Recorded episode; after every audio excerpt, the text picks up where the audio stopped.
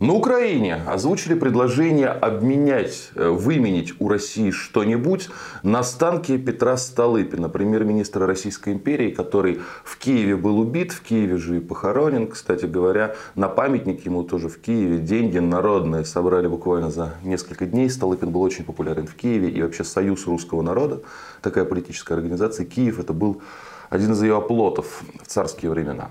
Ну, а, а сейчас э, Петр Столыпин, как сейчас, с момента своих, э, своих похорон, он похоронен на территории Киевско-Печерской лавры, которая сейчас оккупирована э, непризнанной украинской церковью, которую Порошенко на Украине фактически создал да, с нуля.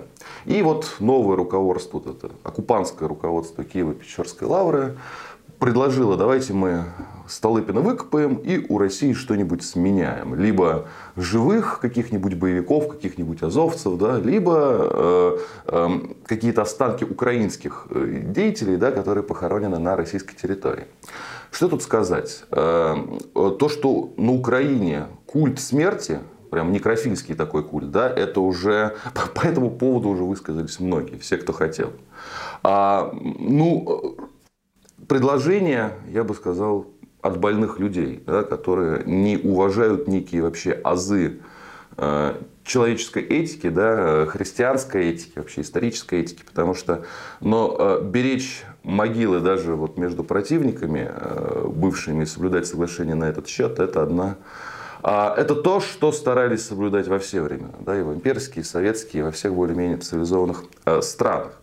И идея эта возникла на самом деле вот эм, в сосредоточении вот этого украинского некрофильского культа, вот этой вот э, мерзости, ну, на Галичине, конечно же.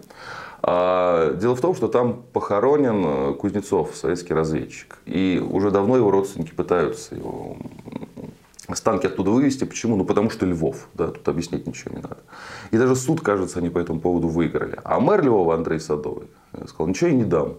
Это было еще до СВО, это, по-моему, 20 год. Ничего я не дам. Могу обменять на каких-то живых украинцев. Э, ну, имелись в виду, видимо, какие-то нацики, которые в России сидели, ну, например, за организацию диверсии терактов в Крыму, за попытки, за попытки диверсии. Были у нас такие персонажи, и вот этих э, галичан э, Садовый хотел обратно обменивая на Кузнецова, хотя, в принципе, они суд проиграли, я повторюсь.